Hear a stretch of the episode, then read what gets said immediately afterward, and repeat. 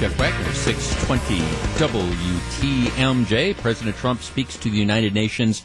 Uh, the timing on these speeches is always somewhat fluid, but we will carry the president's speech.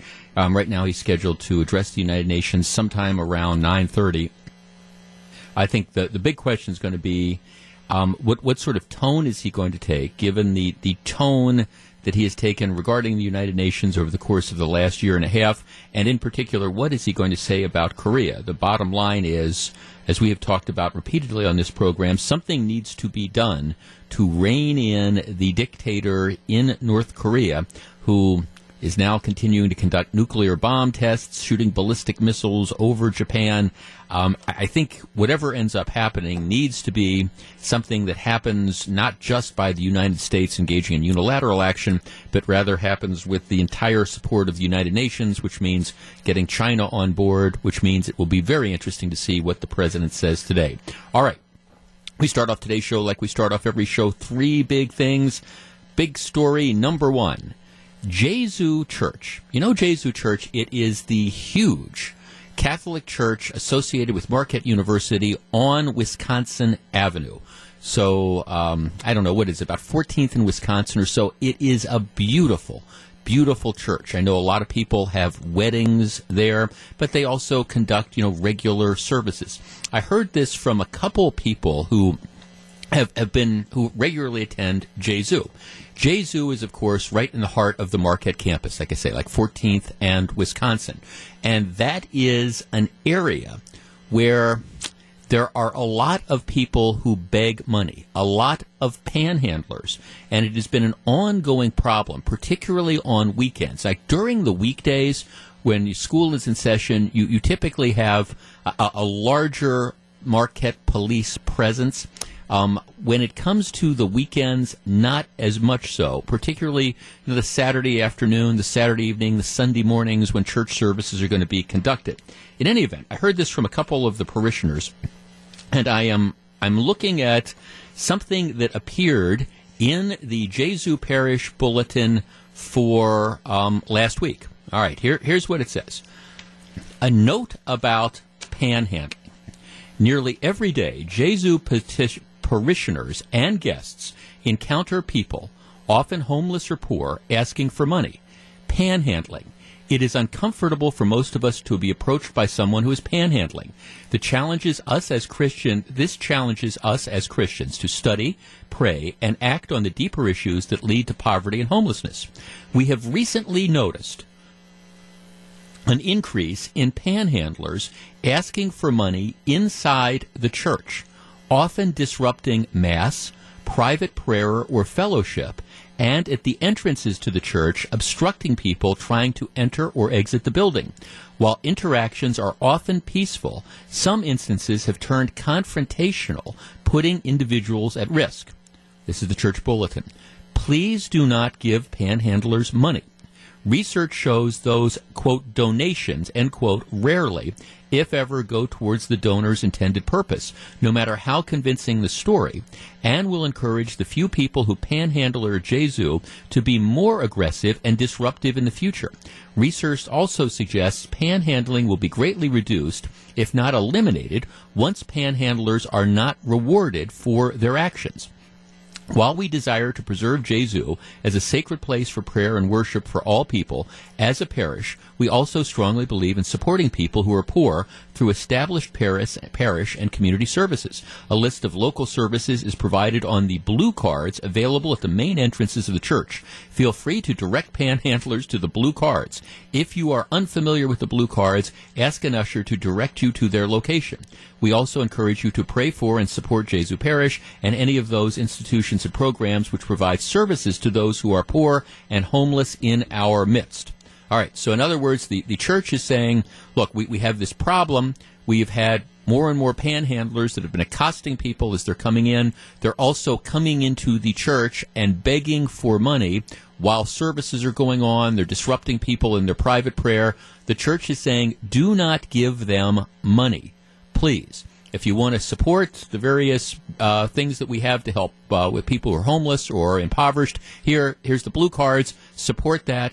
Don't give them money. And in addition, by the way, research shows that if you do give people money, it's almost never going to go where you intend it to go.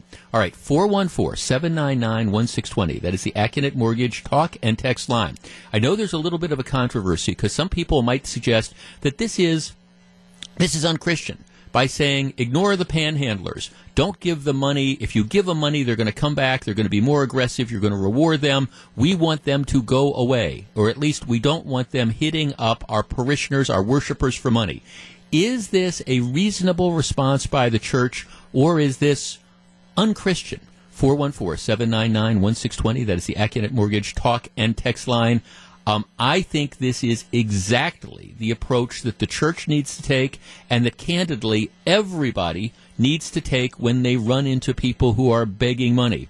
But is the church handling this correctly? 414 799 1620. We discuss next. If you're on the line, please hold on. This is big story number one. It's 841. This is Jeff Wagner, 620 WTMJ.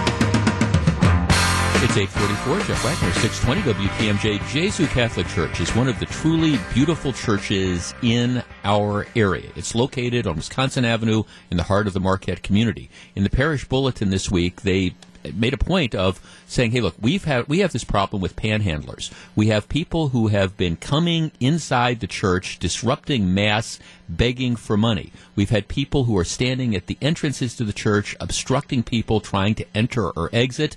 Some of these instances have turned confrontational. They say, "Please do not give the panhandlers money." Most of the times, when you do that, research shows it's not going to where you intended it to go. In other words, they're not going to use it for food they're going to drink it up. They're going to use it to buy dope, whatever. They're saying, hey, if you want to donate money, we've got these various charitable services that are listed on these blue cards. Um, give money there. Is this unchristian? 414 799 1620. Lisa in Wind Lake sends me a text. I agree with the church's stance. I have care packages in my car. I've given food to panhandlers, and I've been told, I don't want your crap. Give me money. This tests even the strongest Christian. Martha in Elkhorn. Martha, good morning. You're on 620 WTMJ. Oh, yes, good, mor- good morning. Um, I not only uh, agree with the church, I one million percent agree with the church. I have four sons, uh, three sons that lived in San Francisco. They went to school. They no longer live there. But visiting them um, in every area, we saw them even standing on the entrance to the freeway and, and such. And it's like you said, it's going to go to um, alcohol and drugs. Mm-hmm. And if people want to help, um, pick up a McDonald's whatever, and and put it right. if they're by a car and, and drop off blankets or whatever. Do not give them money. Do not give them money. You know, it's interesting. I have a text here that says it's unchristian to enable. You know, and I, which is is, is right. exactly right. I mean, it's one. See, but I understand where this really uh, this really tests people. Okay, you're you're going to church. You you want to help the downtrodden. You want to help the unfortunate. But the bottom line is, you give these you give money to these people. You're not helping them. You are enabling them, and you're encouraging them to engage in what is this disruptive behavior. I I support the church 100% here. Yes, sir. Yeah. I do too. No, th- thanks for calling. and I and I, am sure, and this tells you how bad the problem is if you have to put this in in the parish bulletin. I mean, like I say, I know people who regularly go to that church, and they will tell stories about how panhandlers will come in during the masses, you know, just just during the masses, and try to you know beg money. Well, at, at some point in time, I mean, I, I guess maybe this is what you get when you're an urban church, and you have to understand that there's going to be serving you know all parts of the community, but but you cannot encourage this type of behavior. And I, I think it's fair and appropriate for the church to say, don't support this. 414 799 1620. Let's talk to Don in Brookfield. Don, you're on 620 WTMJ. Good morning. Morning. What do you think? Uh, well, Jeff, I worked across from Cathedral Square for 15 years and okay. would walk, go out at lunch and go for a walk. And invariably, a, a panhandler would ask me for money. I would always offer to either take them to George Webb's or right. someplace. I'll like buy that. you lunch. Absolutely. Or, no, I, am not going to give you money, but I'll buy you lunch. That's yep. correct. And and I was never accepted. And the fact I, I could did it happen 20 times? I don't know, 30, 40, 50 times. Right. But but the guys didn't want food. They wanted they, they wanted the money and chances are that you knew what they were going to do with that money and it wasn't to go to buy food, it was going to go to buy beer or booze or dope or whatever. Probably a pint. Um, yeah, yeah. Th- thanks. For, well, again, I mean, this is, and, and again, I, I guess I just, I don't think this is unchristian a- at all. I mean, and I, I, think it also kind of reflects the reality. The church is saying what, what actually I've been saying for years when it comes to dealing with the out of control panhandling problem in the city. Give, you know, give, give money. Donate generously, but donate, you know, find, find the soup kitchen, find the homeless shelter, what, whatever give the money there where you know that the money is going to be spent as you intended to do. Giving somebody on the street five bucks or ten bucks or whatever, maybe maybe that's going to make them go away for a moment. Maybe it might make you feel a little bit better, but the truth of the matter is you're you're not helping anybody to do that. Nobody's encouraging you not to be generous, not to give. Uh, that, that the church is very clear. They're saying, "Hey, look, we, we, we also, you know, when you have these people who are asking you for money, you know, d- direct them here, direct them, give them these cards we have. This tells you where you can go if you need a if you need a hot meal. This tells you where you can go if you need a place to sleep. But don't don't give them money because it just encourages what is the bad behavior. Let's talk to Kevin in Milwaukee. Kevin, good morning. You're on 620 WTMJ. Hi, good morning, Jeff. Um, I'm the priest at All Saints Cathedral in Milwaukee. Okay. And the, the Episcopal Cathedral, and we deal with the exact same issue. We're an urban parish, and I concur 100% with what Gesu is doing. And I would one of your last callers said something about give people maybe a McDonald's card, and I would urge people don't even do that because there's a secondary market for food cards. Right, they're going to resell it. Yeah, they'll re- they'll resell it for drugs, and the drug dealers will give people ten cents on the dollar for whatever they give them.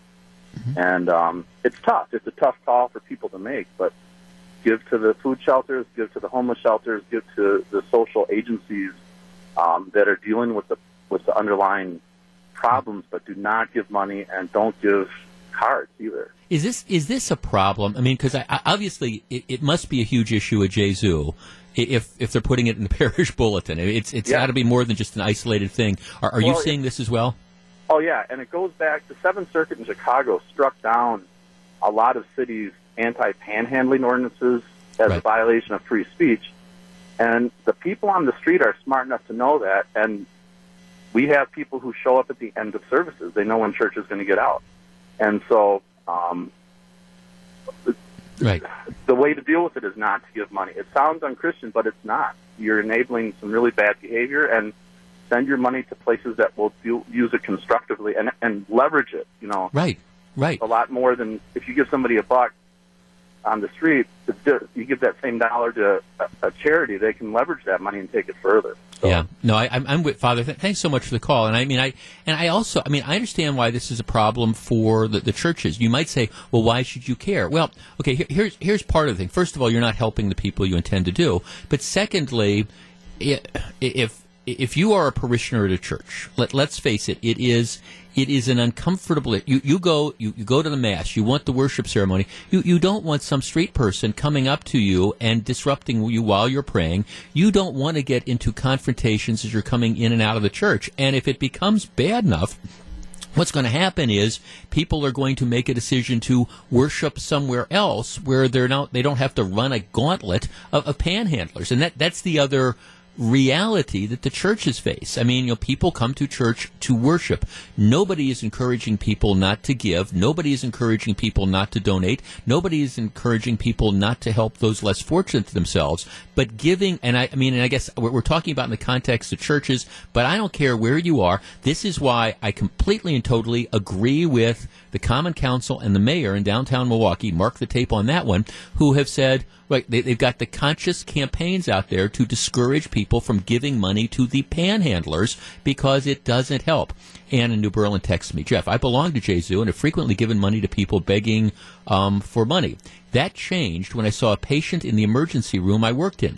The patient looked homeless and had a cardboard sign saying he was homeless. He had a huge stack of money with him from selling heroin and admitted to me that he lived in a motel. Yeah, he wasn't homeless.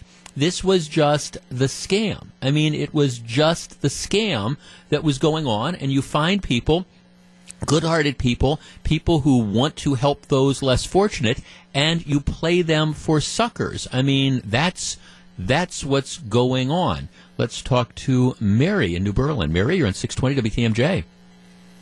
Good morning. Good morning, Mary. Um, my question or my answer maybe would be, um, you know, I believe that the church teaches you should teach them. If you give a man a fish, he eats for a day. Right. If you teach him to fish, he eats for a lifetime.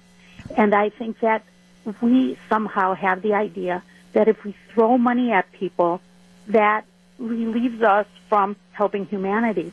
But does that does that really help? I don't believe that's true. Right, you're not making right. You're not making the guys like if if if you've got somebody who's begging you for money and you give them ten dollars, maybe it makes you feel good for a moment. Hey, I I helped Right. this guy out. But if all the guy does is go around the street and use that to buy you know a, a couple drinks, you haven't helped him at all.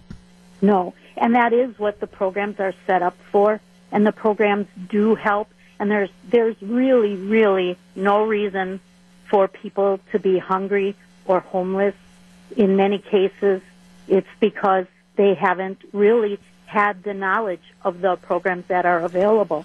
So by giving those cards, they are being taught where they can go and where they can seek help. Right. If they're thanks to if they're truly looking for it, and, and I guess my my belief, and I understand some people think I'm really hard hearted when I do this, and and maybe this is just the, the cynical nature in me coming out, but I think that there are a lot of people out there. I'm not saying all, but a lot of people out there that they make the choice that panhandling is easier and it is more profitable than actually getting a job. So that then becomes their job. You make yourself look as pitiful as you possibly can. You stand out there with a sign saying homeless, and people give you cash if you've got a good location that you do not pay taxes on, and, then then you, you go on. Now I understand that's not everybody's situation, but I think that is a situation that is going on. As the as um, as the priest who called in said, you know, he- right that panhandling there are constitutional protections, so there's a limit on what you can do. But I, I in this particular case, I think the church is absolutely correct.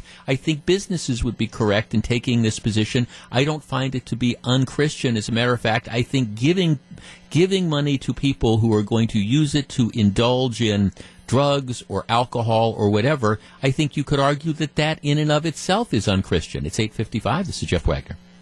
We now join President Donald Trump speaking live at the UN General Assembly. Welcome to New York. It is a profound honor to stand here in my home city as a representative of the American people to address the people of the world. As millions of our citizens continue to suffer the effects of the devastating hurricanes that have struck our country, I want to begin by expressing my appreciation to every leader in this room who has offered assistance and aid. The American people are strong and resilient, and they will emerge from these hardships more determined than ever before. Fortunately, the United States has done very well since Election Day last November 8th. The stock market is at an all time high, a record. Unemployment is at its lowest level in 16 years, and because of our regulatory and other reforms, we have more people working in the United States today than ever before.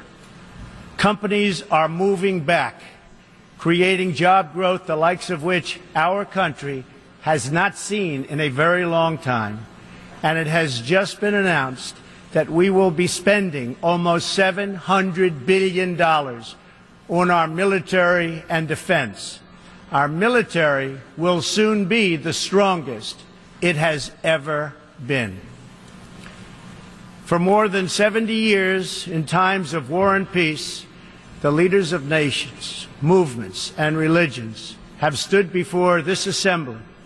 Like them, I intend to address some of the very serious threats before us today, but also the enormous potential waiting to be unleashed. We live in a time of extraordinary opportunity. Breakthroughs in science, technology, and medicine are curing illnesses and solving problems that prior generations thought impossible to solve. But each day also brings news of growing dangers that threaten everything we cherish and value. Terrorists and extremists have gathered strength and spread to every region of the planet. Rogue regimes represented in this body not only support terrorists, but threaten other nations and their own people with the most destructive weapons known to humanity. Authority and authoritarian powers seek to collapse the values, the systems, and alliances that prevented conflict and tilted the world toward freedom since World War II. International criminal networks traffic drugs, weapons, people, forced dislocation and mass migration, threaten our borders, and new forms of aggression exploit technology to menace our citizens. To put it simply, we meet at a time of both immense promise and great peril. It is entirely up to us whether we lift the world to new heights or let it fall into a valley of disrepair. We have it in our power, should we so choose, to lift millions from poverty, to help our citizens realize their dreams, and to ensure that new generations of children are raised free from violence, hatred, and fear. This institution was founded in the aftermath of two world wars to help shape this better future. It was based on the vision that diverse nations could cooperate to protect their sovereignty, preserve their security, and promote their prosperity. It was in the same period, exactly 70 years ago, that the United States developed the Marshall Plan to help restore Europe. Those three beautiful pillars, they're pillars of peace, sovereignty, security, and prosperity. The Marshall Plan was built on the noble idea that the whole world is safer when nations are strong, independent, and free. As President Truman said in his message to Congress at that time, our support of European recovery is in full accord with our support of the United Nations. The success of the United Nations depends upon the independent strength of its members. To overcome the perils of the present and to achieve the promise of the future, we must begin with the wisdom of the past. Our success depends on a coalition of strong and independent nations that embrace their sovereignty to promote security, prosperity, and peace for themselves and for the world. We do not expect diverse countries to share the same cultures, traditions, or even systems of government. But we do expect all nations to uphold these two core sovereign duties to respect the interests of their own people and the rights of every other sovereign nation. This is the beautiful vision of this institution. And this is the foundation for cooperation and success. Strong sovereign nations let diverse countries with different values, different cultures, and different dreams not just coexist, but work side by side on the basis of mutual respect. Strong sovereign nations let their people take ownership of the future and control their own destiny. And strong sovereign nations allow individuals to flourish in the fullness of the life intended by God. In America, we do not seek to impose our way of life on anyone, but rather to let it shine as an example for everyone to watch. This week gives our country a special reason to take pride in that example. We are celebrating the 230th anniversary of our beloved Constitution, the oldest Constitution still in use in the world today. This timeless document has been the foundation of peace, prosperity, and freedom for the Americans and for countless millions around the globe whose own countries have found inspiration in its respect for human nature, human dignity, and the rule of law. The greatest in the United States Constitution is its first three beautiful words. They are, we the people. Generations of Americans have sacrificed to maintain the promise of those words, the promise of our country and of our great history. In America, the people govern, the people rule, and the people are sovereign. I was elected not to take power, but to give power to the American people where it belongs. In foreign affairs, we are renewing this founding principle of sovereignty. Our government's first duty is to its people, to our citizens, to serve their needs, to ensure their safety, to preserve their rights, and to defend their values. As President of the United States, I will always put America first. Just like you, as the leaders of your countries, will always and should always put your countries first.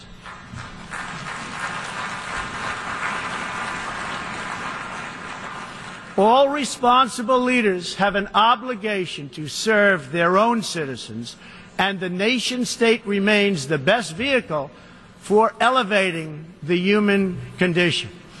But making a better life for our people also requires us to work together in close harmony and unity to create a more safe and peaceful future for all people. The United States will forever be a great friend to the world and especially to its allies. But we can no longer be taken advantage of or enter into a one-sided deal where the United States gets nothing in return. As long as I hold this office, I will defend America's interests above all else. But in fulfilling our obligations to our own nations, we also realize that it's in everyone's interest to seek a future where all nations can be sovereign, prosperous, and secure. America does more than speak for the values expressed in the United Nations Charter. Our citizens have paid the ultimate price to defend our freedom and the freedom of many nations represented in this great hall. America's devotion is measured on the battlefields where our young men and women have fought and sacrificed alongside of our allies. From the beaches of Europe to the deserts of the Middle East to the jungles of Asia.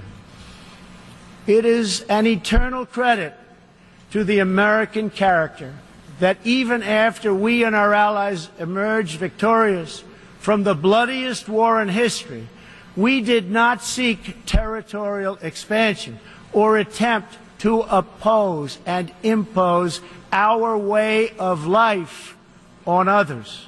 Instead, we helped build institutions such as this one to defend the sovereignty, security, and prosperity for all.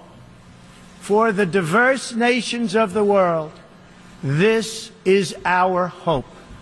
We want harmony and friendship, not conflict and strife. We are guided by outcomes, not ideology. We have a policy of principled realism rooted in shared goals, interests, and values. That realism forces us to confront a question facing every leader and nation in this room. It is a question we cannot escape or avoid. We will slide down the path of complacency, numb to the challenges, threats, and even wars that we face. Or do we have enough strength and pride to confront those dangers today so that our citizens can enjoy peace and prosperity tomorrow? If we desire to lift up our citizens, if we aspire to the approval of history, then we must fulfill our sovereign duties to the people we faithfully represent. We must protect our nations, their interests, and their futures. We must reject threats to sovereignty from the Ukraine to the South China Sea. We must uphold respect for law, respect for borders, and respect for culture and the peaceful engagement these allow. And just as the founders of this body intended, we must work together and confront together those who threaten us with chaos, turmoil, and terror. The scourge of our planet today is a small group of rogue regimes that violate every principle on which the United Nations is based. They respect neither their own citizens nor the sovereign rights of their countries. If the righteous many do not confront the wicked few, then evil will triumph. When decent people and nations become bystanders to history, the forces of destruction only gather power and strength. No one has shown more contempt for other nations and for the well-being of their own people than the depraved regime in North Korea. It is responsible for the starvation deaths of millions of North Koreans and for the imprisonment, torture, killing, and oppression of countless more. We were all witness to the regime's deadly abuse when an innocent American college student Otto Warmbier was returned to America only to die a few days later. We saw it in the assassination of the dictator's brother using banned nerve agents in an international airport. We know it kidnapped a sweet 13 year old Japanese girl from a beach in her own country to enslave her as a language tutor for North Korea's spies. If this is not twisted enough, now North Korea's reckless pursuit of nuclear weapons and ballistic missiles threatens the entire world with unthinkable loss of human life. It is an outrage that some nations would not only trade with such a regime, but would arm, supply, and financially support a country that imperils the world with nuclear conflict. No nation on earth has an interest in seeing this band of criminals arm itself with nuclear weapons and missiles.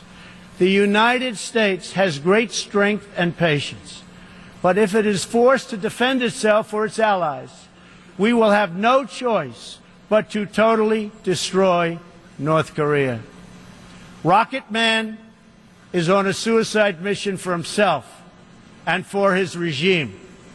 The United States is ready, willing, and able, but hopefully this will not be necessary. That's what the United Nations is all about. That's what the United Nations is for. Let's see how they do. It is time for North Korea to realize that the denuclearization is its only acceptable future.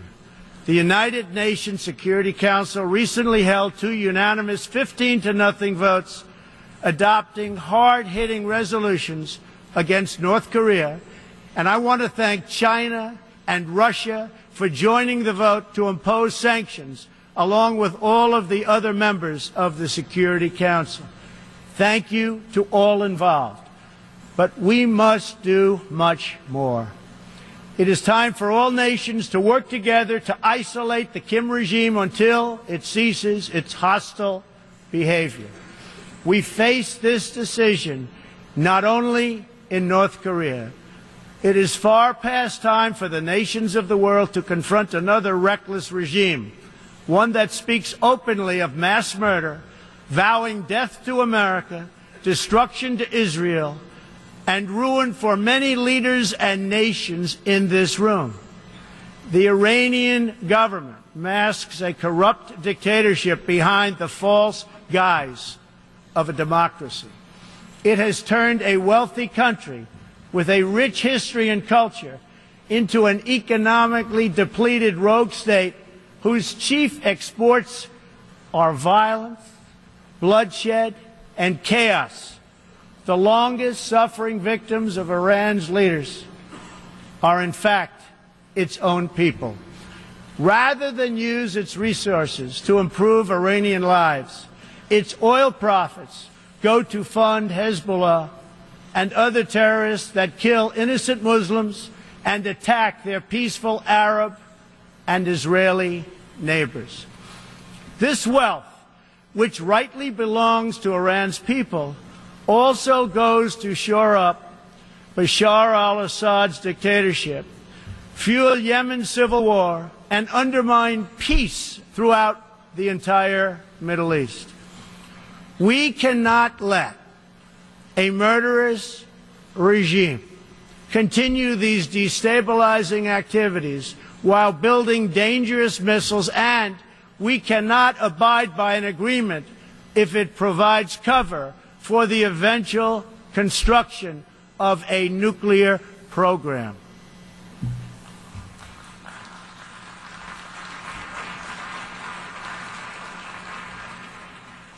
The Iran deal was one of the worst and most one sided transactions the United States has ever entered into. Frankly, that deal is an embarrassment to the United States, and I don't think you've heard the last of it, believe me. It is time for the entire world to join us in demanding that Iran's government end its pursuit of death and destruction.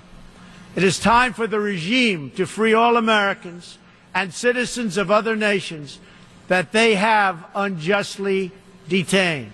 And above all, Iran's government must stop supporting terrorists, begin serving its own people, and respect the sovereign rights of its neighbors. The entire world understands that the good people of Iran want change. And other than the vast military power of the United States, that Iran's people are what their leaders fear the most. This is what causes the regime to restrict internet access, tear down satellite dishes, shoot unarmed student protesters, and imprison political reformers. Oppressive regimes cannot endure forever, and the day will come when the people will face a choice.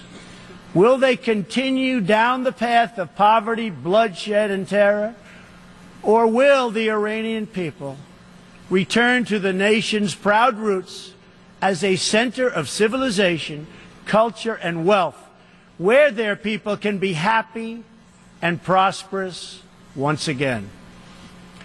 The Iranian regime's support for terror is in stark contrast to the recent commitments of many of its neighbors to fight terrorism and halt its financing. In Saudi Arabia early last year, I was greatly honored to address the leaders of more than 50 Arab and Muslim nations. We agreed that all responsible nations must work together to confront terrorists and the Islamic extremism that inspires them. We will stop radical Islamic terrorism because we cannot allow it to tear up our nation and indeed to tear up the entire world. We must deny the terrorists safe haven, transit, funding, and any form of support for their vile and sinister ideology. We must drive them out of our nations. It is time to expose and hold responsible those countries who support and finance terror groups like Al Qaeda, Hezbollah, the Taliban, and others that slaughter innocent people. The United States and our allies are working together throughout the Middle East to crush the loser terrorists and stop the reemergence of safe havens they use to launch attacks on all of our people. Last month, I announced a new strategy for victory in the fight against this evil in Afghanistan. From now on, our security interests will dictate the length and scope of military operations, not arbitrary benchmarks and timetables set up by politicians. I have also totally changed the rules of engagement in our fight against the Taliban and other terrorist groups. In Syria and Iraq, we have made big gains toward lasting defeat of ISIS.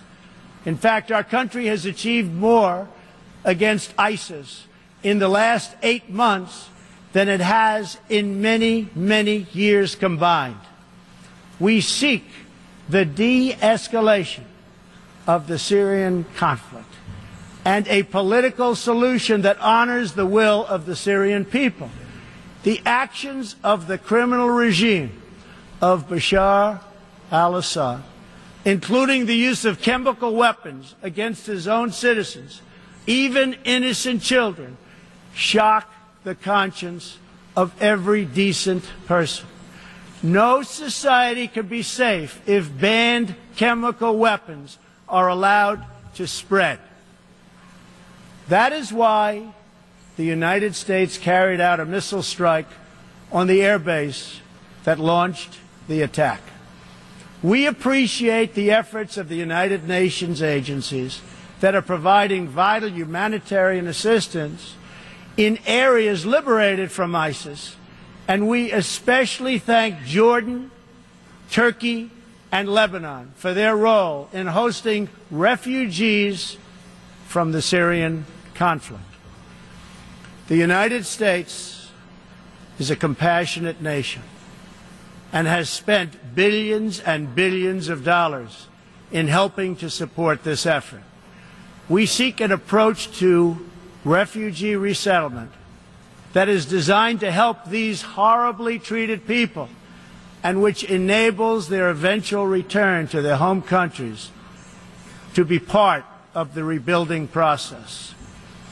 For the cost of resettling one refugee in the United States, we can assist more than 10 in their home region.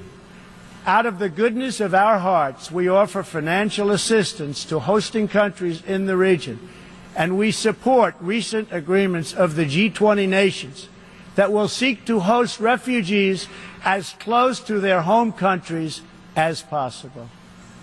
This is the safe, responsible, and humanitarian approach. For decades, the United States has dealt with migration challenges here in the Western Hemisphere. We have learned that over the long term, uncontrolled migration is deeply unfair to both the sending and the receiving countries. For the sending You're listening to News Radio 620 WTMJ Milwaukee. This is continuing coverage of the President's address to the United Nations. And drains them of the human capital necessary to motivate and implement those reforms. For the receiving countries, the substantial costs of uncontrolled migration are borne overwhelmingly by low income citizens whose concerns are often ignored by both media and government. I want to salute the work of the United Nations in seeking to address the problems that cause people to flee from their homes. The United Nations and African Union led peacekeeping missions to have invaluable contributions in stabilizing conflicts in Africa. The United States continues to lead the world in humanitarian assistance, including famine prevention and relief in South Sudan, Somalia, and northern Nigeria and Yemen. We have invested in better health and opportunity all over the world through programs like PEPFAR, which funds AIDS relief, the President's Malaria Initiative, the Global Health Security Agenda, the Global Fund to End Modern Slavery, and the Woman Entrepreneurs Finance Initiative, part of our commitment to empowering women all across the globe. We also thank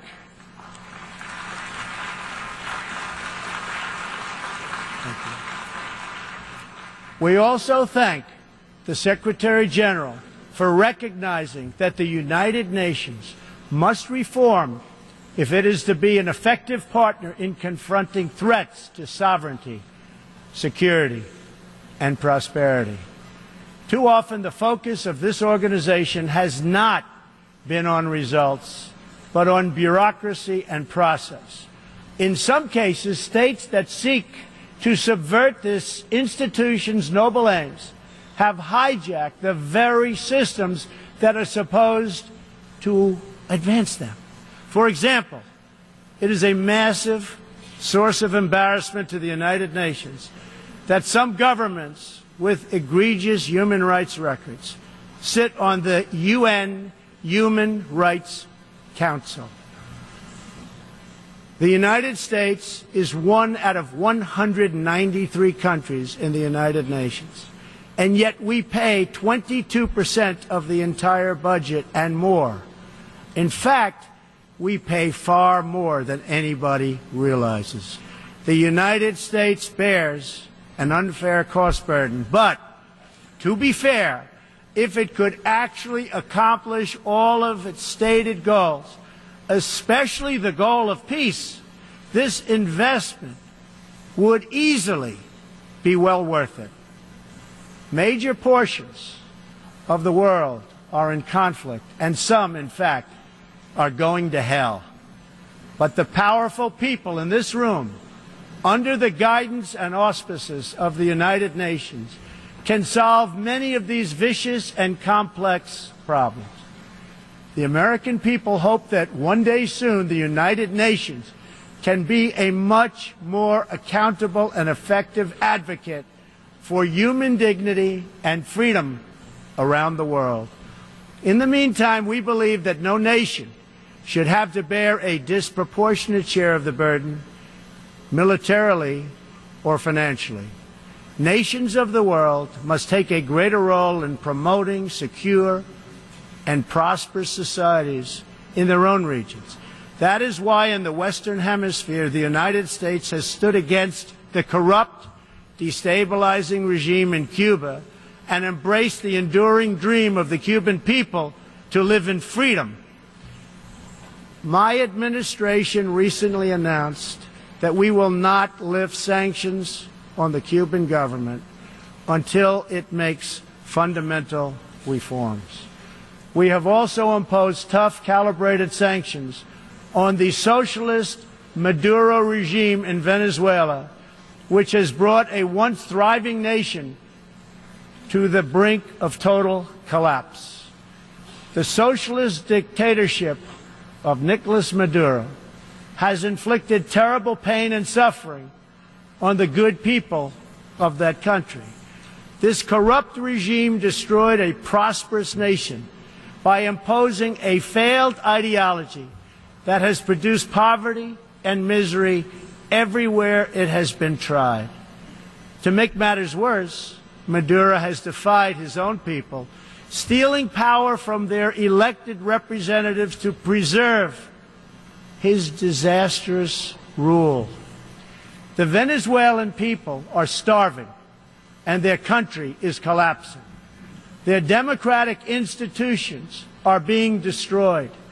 This situation is completely unacceptable, and we cannot stand by and watch. As a responsible neighbor and friend, we and all others have a goal. That goal is to help them regain their freedom, recover their country, and restore their democracy. I would like to thank leaders in this room for condemning the regime and providing vital support to the Venezuelan people. The United States has taken important steps to hold the regime accountable. We are prepared to take further action if the government of Venezuela persists on its path to impose authoritarian rule on the Venezuelan people. We are fortunate to have incredibly strong and healthy trade relationships with many of the Latin American countries gathered here today. Our economic bond forms a critical foundation for advancing peace and prosperity for all of our people and all of our neighbors. I ask every country represented here today to be prepared to do more to address this very real crisis. We call for the full restoration of democracy and political freedoms in Venezuela.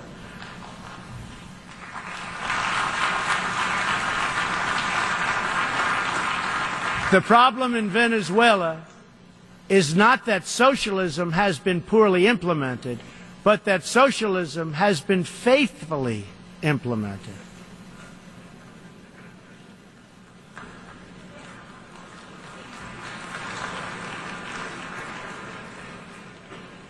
From the Soviet Union to Cuba to Venezuela, wherever true socialism or communism has been adopted, it has delivered anguish and devastation and failure. Those who preach the tenets of these discredited ideologies only contribute to the continued suffering of the people who live under these cruel systems. America stands with every person living under a brutal regime. Our respect for sovereignty is also a call for action. All people deserve a government that cares for their safety, their interests, and their well-being, including their prosperity. In America, we seek stronger ties of business and trade with all nations of goodwill. But this trade must be fair and it must be reciprocal. For too long, the American people were told that mammoth multinational trade deals, unaccountable international tribunals, and powerful global bureaucracies were the best way to promote their success. But as those promises flowed, millions of jobs vanished and thousands of factories disappeared. Others gamed the system and broke the rules and our great middle class, once the bedrock of American prosperity, was forgotten and left behind. But they are forgotten no more, and they will never be forgotten again. While America will pursue cooperation and commerce with other nations, we are renewing our commitment to the first duty of every government the duty of our citizens. This bond is the source of America's strength and that of every responsible nation represented here today. If this organization is to have any hope of successfully confronting the challenges before us, it will depend, as President Truman said some 70 years ago, on the independent strength of its members. If we are to embrace the opportunities of the future and overcome the present dangers together, there can be no substitute for strong, sovereign, and independent nations. Nations that are rooted in their histories and invested in their destinies. Nations that seek allies to befriend, not enemies to conquer. And most important of all, nations that are home to patriots, to men and women who are willing to sacrifice for their countries, their fellow citizens, and for all that is best in the human spirit. In remembering the great victory that led to this body's founding, we must never forget that those heroes who fought against evil also fought for the nations that they loved. Patriotism led the Poles to die to save Poland, the French to fight for a free France, and the Brits to stand strong for Britain. Today, if we do not invest ourselves, our hearts, and our minds in our nations, if we will not build strong families, safe communities, and healthy societies for ourselves, no one can do it for us. We cannot wait for someone else, for faraway countries or far off bureaucracies. We can't do it. We must solve our problems to build our prosperity, to secure our future, or we will build vulnerable to decay, domination, and defeat. The true question for the United Nations today, for people all over the world who hope for better lives for themselves and their children, is a basic one. Are we still patriots? Do we love our nations enough to protect their sovereignty and to take ownership of their futures? Do we revere them enough to defend their interests, preserve their cultures, and ensure a peaceful world for their citizens? One of the greatest American patriots, John Adams, wrote that the American Revolution was effected before the war commenced. The revolution was in the minds and hearts of the people. That was the moment when America awoke, when we looked around and understood that we were a nation. We realized who we were, what we valued, and what we would give our lives to defend. From its very first moments, the American story is the story of what is possible when people take ownership of their future. The United States of America has been among the greatest forces for good in the history of the world and the greatest defenders of sovereignty, security, and prosperity for all. Now we are calling for a great reawakening of nations, for the revival of their spirits, their pride, their people, and their patriotism. History is asking us whether we are up to the task. Our answer will be a renewal of will, a rediscovery of resolve, and a rebirth of devotion we need to defeat the enemies of humanity and unlock the potential of life itself. Our hope is a word and world of proud, independent nations that embrace their duties, seek friendship, respect others, and make common cause in the greatest shared interest of all a future of dignity and peace for the people of this wonderful earth. This is the true vision of the United Nations, the ancient wish of every people, and the deepest yearning that lives inside every sacred soul. So let this be our mission, and let this be our message to the world. We will fight together, sacrifice together, and stand together for peace, for freedom, for justice, for family, for humanity, and for the Almighty God who made us all. Thank you. God bless you. God bless the nations of the world.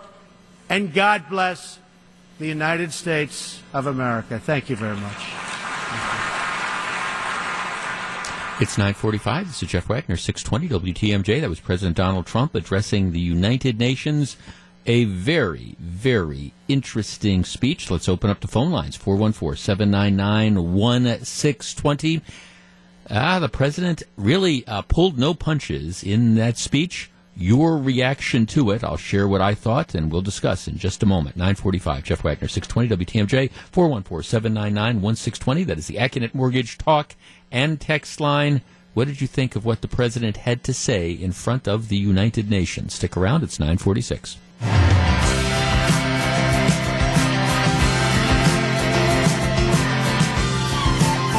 It's It's 950, Jeff Wagner, 620 WTMJ. I will tell you the internet is exploding. The Trump haters are out in full force. People just appalled at the president's speech before the United Nations.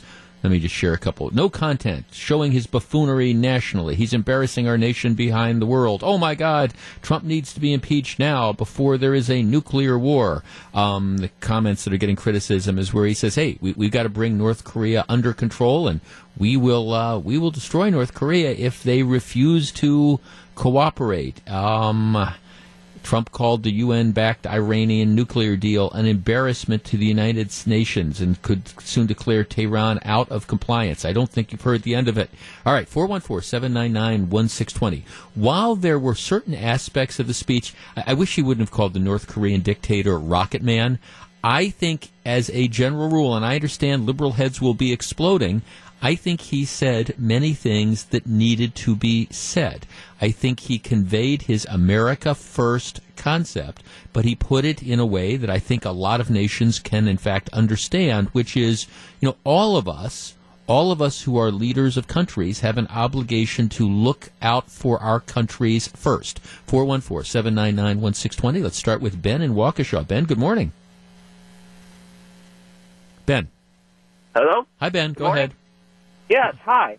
Yes, um, my comment is um, absolutely love the speech. Went in the direction I thought we needed to go and definitely um, said what needed to be said and um, definitely spoke to the hearts of the many people involved in all those situations. And uh, I definitely agree and would go with it. The only the only little thing I could critique as well is um, he used the word pride so if you love your neighbor and love everyone else, pride pride is not in love. But other than that, it was great. It, I, I actually loved the direction and his uh, speech for sure. Thanks, Chico. Well, I mean, I, I think he said things that, that needed to be be said. And I understand there's some people are going to be hand wringing over him saying, hey, look, the United Nations is, is largely, we in America, you know, we, we are paying a disproportionate share to support the United Nations. Other countries need to step up. Well, I'm sure there's people in the room that don't want to hear that, but, but, you know, it, it happens. It happens to be true, and I think what he was sending and the message he was saying, and again, there's going to be heads that are going to be exploding all over, is that you know, look, we're we want to work together. You know, if you have these rogue nations, you know, we, we need to work together to take care of it. But I am not going to allow these rogue nations to put the rest of the world and America at risk. And wasn't it nice to have somebody finally call out Islamic terrorism for what it is? I mean, isn't it nice to finally hear that? Let's talk to um, Michael in Chicago. Michael, you're on 620 WTMJ. Yeah, it's not a guy that I voted for, and not a guy that I love as an American president, but as a guy leading the world against forces of evil. I'm pretty damn proud of our country and our president today. Um, do you think he hit all the right tones? I, you know, I think he probably went after one too many things. I think you, you, you, you say what you have to about North Korea. You know, he mentioned the Iran deal. I thought he just kind of kept going. You know, Syria came up. Uh, speaking of more of people who were uh, funding and supporting, I, I, I do think that he probably hit it right on the nose talking about North Korea and the continued expansion down and down the line. Uh, you know, this isn't a guy who never stops after he hits the big note. Right. But, uh, but, but I do think that every note he played was okay. Uh, and I'm uh, really proud of the guy. Thanks for the call. I appreciate it. Let's talk to John in Madison. John, you're on 620 WTMJ. Good morning. Uh, hi, Jeff. This is John Macco calling. Um, I, I just State Representative from the 88th Assembly District. Welcome. Yeah, thank you very much. Um, you know, I, I'm always very close to, to stay close to my knitting, and that is uh, taking care of the state of Wisconsin. And I'm so grateful that we have people in our district, uh, uh, Senator Johnson and Mike Gallagher. And I've already texted those guys and said, hey, would you call me and just brief me on some of this stuff because it, it really is something that we don't deal with directly on a state level. Um, but I thought it was fascinating, and I think there were some other pieces in there. Certainly the uh, terrorism component, but I want to make sure that everybody caught uh, when he said, and I'm driving, so I'm, I'm, I'm trying to uh, remember the quote, but it, he said that the problems in Venezuela aren't because they implemented socialism poorly. it's that because they implemented it very well. Yeah. and I think as we go into uh, yesterday, we were just down uh, in Sturtevant, signed the Foxconn Pro uh, uh, uh, plan. Uh, we finished the budget. There's some fun, exciting things going, and I think it's that capitalism, that freedom component I think that also transcended uh, some of the president's speech today. No, I, I, think you're exactly right, John. Thanks for calling. That is, of course, uh, State Representative John Macco. He represents the Green Bay uh, area. Um, we're going to continue this. 414-799-1620. That is the Accunet Mortgage talk and text line. President Trump said some things that um, I, I'm sure some people, particularly in that room, did not like. But that does not mean they were things that did not need to be said. I think this was a very, very strong speech. We'll continue to discuss it. Um, if you're on the line, please hold on. Hold on. If you want to join us, 414-799-1620. That's the Accunet Mortgage Talk and Text line. This is Jeff Wagner.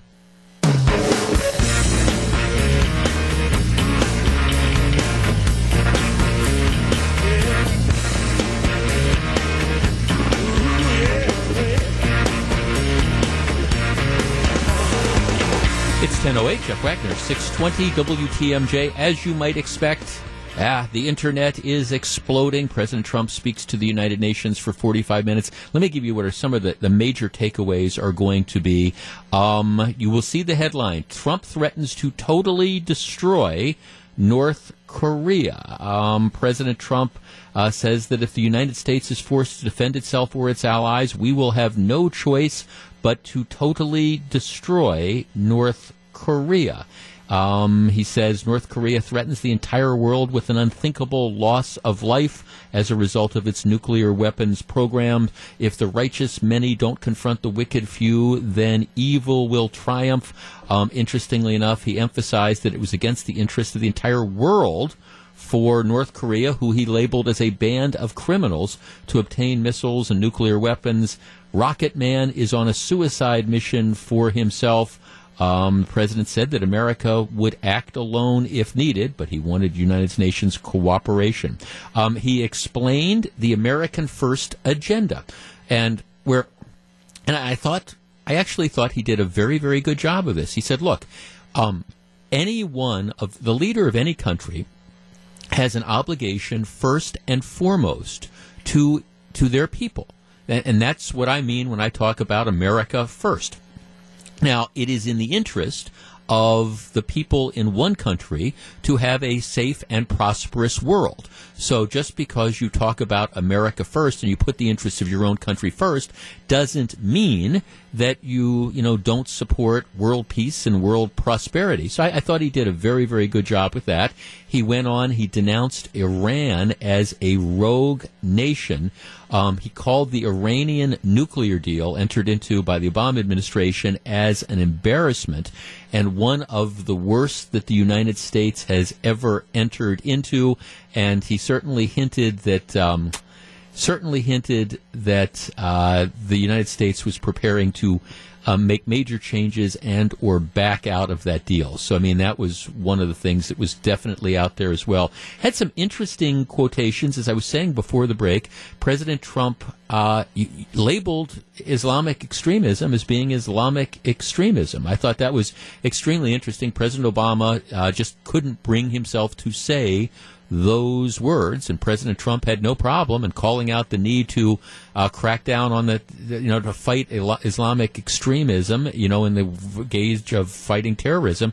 And, you know, he, he actually, he called out the Taliban. He called out ISIS. I mean, kind of refreshing in that way. This is going to be one of the interesting takeaways and quotations as well. He, he talked about Venezuela. And Venezuela, if you haven't been following it, is an absolute and, and total, total mess. Their constitution has been suspended. They've, the economy is in shambles. And, you know, Venezuela for the longest time was just rolling in dough because of oil and stuff. Um, it, it's just completely and totally cratered.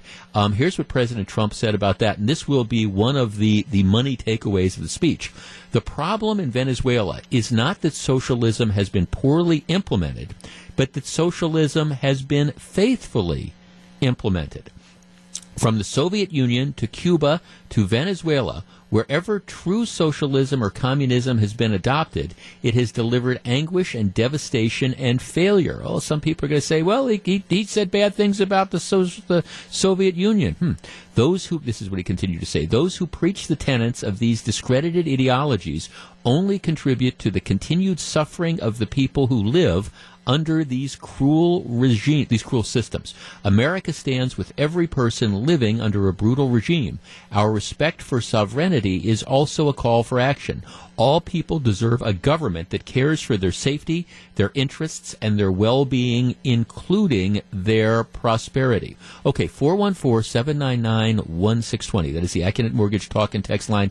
Like I say, I, I know a number of people are there, there's going to be a lot of liberal talking heads whose heads are exploding. Oh my gosh, this guy is a warmonger. He is a madman. He's saying that he's going to destroy North Korea. He's saying he's going to back out of the Iranian nuclear deal. He's talking about putting the interests of America first. He's calling out socialism. What an embarrassment. Um, actually, I think these are things that um, need to be said. Let's see, a couple of our texts. Hate the guy, but he finally said everything right for all Americans and all good people of the world. Patricia says, driving in my car, so I'm unable to phone in. I thought President Trump did great. That's the guy I voted for. Dave in West Bend texts, Trump put the world on pause.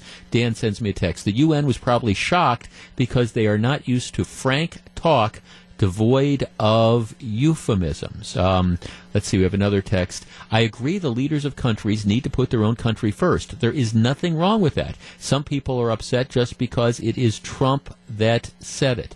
414 799 1620. Another text. Very good speech. He sounded presidential. All right, what grade would you give him? I think he said things that needed to be said. Some people aren't going to like it, but you know what? We cannot allow ourselves to be menaced by North Korea. I hope the world comes together and figures out a way to make this madman stop, but I, I don't think you can just simply allow him to destroy South Korea and then say, we're going to act. All right, 414 799 1620. We continue with your calls and texts. This is Jeff Wagner. It's 1014. You're listening to 620 WTMJ.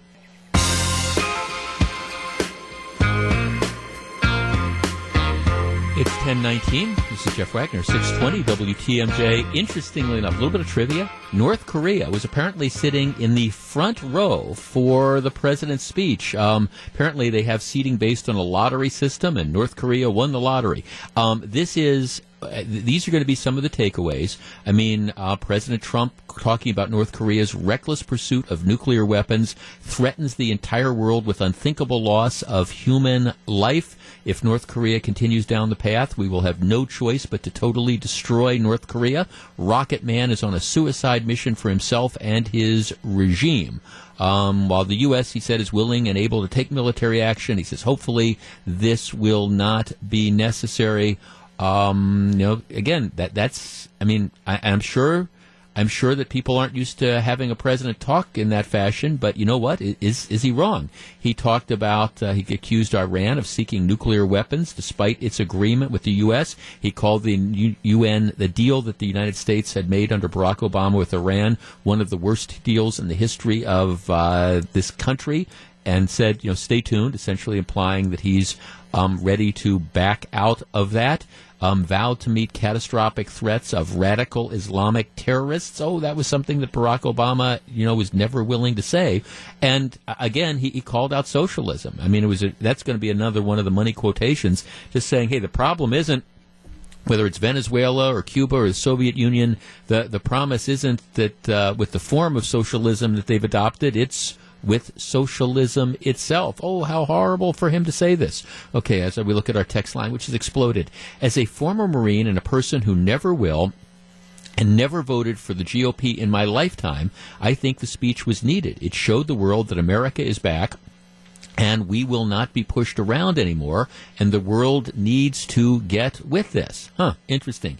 Dan says, on a text. I liked how he called out the corruption and dysfunction of the UN. He mentioned the countries with horrible human rights records on their Human Rights Commission, uh, which is a very, very good point. It is amazing that the UN Human Rights Commission has some of the ver- as its as members on that committee has some of the worst offenders. He also mentioned the disproportionate percentage of the UN budget paid for by the United States and made a subtle implication that funding might dry up if they didn't clean up their act. I these are all things that I think very much needed to be said. Now, some people are going to accuse him of warmongering. Some people are going to accuse him of saber rattling. Some people are going to accuse him of wanting to start World War III. But I don't take it that way. The truth of the matter is that if the United Nations is going to have any relevance in 2017, what it, what it needs to do is really assert itself and say that the things we say we, we mean. And if you have, for example, a, a, regime in Iran that makes a commitment to, uh, again, stop its nuclear program, but they continue to do it, well, we, we need to just not turn a blind eye to that. If you have a rogue nation, and is there anybody that doesn't think that North Korea is a rogue nation? What you need to do is you need to band together to, to stop that. And that's what Trump is saying. Maybe in terms more direct than some people are used to, but What's wrong with that? It's 1023. This is Jeff Wagner, 620 WTMJ. I thought it was a strong speech. My guess is it's going to be criticized, but I, I think he said things that needed to be said, even though some people don't want to hear them. 1023. Jeff Wagner, 620 WTMJ. It's 1027. Jeff Wagner, 620 WTMJ. Many believe Democrat State Representative Peter Barca was forced out of his leadership role because of his yes vote on Foxconn. Oh, the horror! He represents Kenosha. It's going to be bringing a ton of jobs to his area, and he bucked the party by voting in favor of it. Is that what really happened? The former Assembly Minority Leader joins John Mercure at 520 this afternoon on Wisconsin's Afternoon News. Be sure to tune in. All right, there's going to be a lot of analysis, I know, over the next few hours um, about the Trump speech. I think it was a strong speech. I think he said things that needed to be said, even if some people didn't like being talked to in that fashion. Right, because of the length of the speech and the commentary, kind of a little blown up the, the program. A lot of stuff I want to get to to before before we have to say goodbye at noon. So um, we're going to move on from the analysis of the Trump speech. Uh, we'll probably revisit that again tomorrow. There is something going on in the state senate um, today that that I, I want to discuss with you and and really get your sense of. For the longest time, I was one of the huge advocates of the concealed carry law. At the time we finally passed concealed carry, Wisconsin was, I believe, the 49th state out of 50 to authorize law abiding citizens to apply for receive a permit and be able to carry a concealed firearm. I continue to believe that that I mean I, the, the, argument that uh, gee it's going to turn Wisconsin into the wild wild west I thought was absolutely absurd. The mean streets of Milwaukee may very very well be the wild wild west, but it has nothing to do with concealed carry permit holders. A little bit later in the program, I want to talk about the 60 year old pizza delivery driver who got murdered the other night. Um, and quite candidly, you know, if more of these delivery drivers started carrying firearms, maybe this would happen less. But in any event, I, I believe in the concealed carry law. I advocated for it. I argued for it. I would also, quite candidly, perhaps say that you need to perhaps even go a little bit further because there is no training requirement. The requirement right now to get the permit is you have to, obviously, you can't have a criminal background, but you apply for this. You have to go through a, a training session, but the training session doesn't involve teaching you how to actually shoot the firearm. It just essentially explains to you, okay, this is when you can use the gun, this is when you can't use the gun. But just because, just like we wouldn't say, hey, you're 16 years old, here's your driver's license, go out on the freeway without having some behind the wheel experience. I, I seriously question whether or not we should have at least some hands on firearm training. But that's not the issue right now. The state Senate today is considering a, a bill, um, and it's a committee, pushed very heavily by the NRA. This bill would allow for the concealed carry of a firearm without a concealed carry license anywhere where the person is legally allowed to be. So if it's if the law right now says you can legally carry your firearm into X place, The law under the Senate bill would say you no longer need a permit. If the law says you can have a, a gun in a particular place, you can concealed carry, no permit. It would deal do away with the permit requirement. Like I say, under current law, now you could carry a firearm. You, if you want to carry your firearm in a concealed fashion, you you need to have the permit. Um, this is the way the NRA writes it. The bill recognizes a law abiding adult's unconditional right to keep and bear arms for self defense in the manner that he or she chooses. 414 799 1620. That is the Accunet Mortgage talk and text line. I understand I go where angels fear to tread with this. I think this is an awful, awful bill. And I think it needs to be rejected by the state Senate. I think it needs to be rejected by the state assembly. And if it somehow passes, I do not think Governor Walker should sign it. And this comes from somebody who is very, very pro Second Amendment. 414 799 1620. Should we do away with the concealed carry permit law and allow people to simply carry firearms either openly or concealed wherever they want? We discuss next. 1036, Jeff Wagner, 620 WTMJ. Okay, let's be real clear. Longtime listeners know I, I, I was an aggressive supporter of the concealed carry legislation. Um, in Wisconsin now, you can carry a firearm in a concealed fashion, but you have to get a permit to do it. The permit process is very, very easy. You have to take a, a class that the class does not require training, does not require qualification. Essentially, the class just explains to you what your legal rights and obligations are as a concealed carry holder. Frankly, and I come at this from the perspective who for for a few years I carried a gun myself uh, before the concealed carry days. I was a special deputy U.S. Marshal because of death threats um, when I was in the U.S. Attorney's office. I had to qualify. Police officers have to qualify. You have to go to the range and you had to ha- you had to shoot. You had to prove that you had a proficiency. We don't require qualifications right now. I think if you wanted to fault the concealed carry legislation, it, it would be that that we, we don't require people to prove that they, they know how to shoot a gun. But but there is legislation being considered today. It's going to be voted on by a Senate committee that would do away with the need to have a concealed carry permit. It would say that if you're legally allowed to carry a concealed gun now with a permit into a place, you could carry the gun without the permit. So essentially, here, just, just carry the guns. I think this is very, very bad legislation. Karen from Glen Ellen text, this is awful legislation that should never see the light of the day. Well, it's getting, it's getting voted on, and I, and it's getting voted on in the state senate committee. This I, I don't mean no pun intended. I think this has a huge potential to backfire against gun right advocates. 414-799-1620. Let's talk to Scotty in New Berlin. Scotty, you're on 620 WTMJ.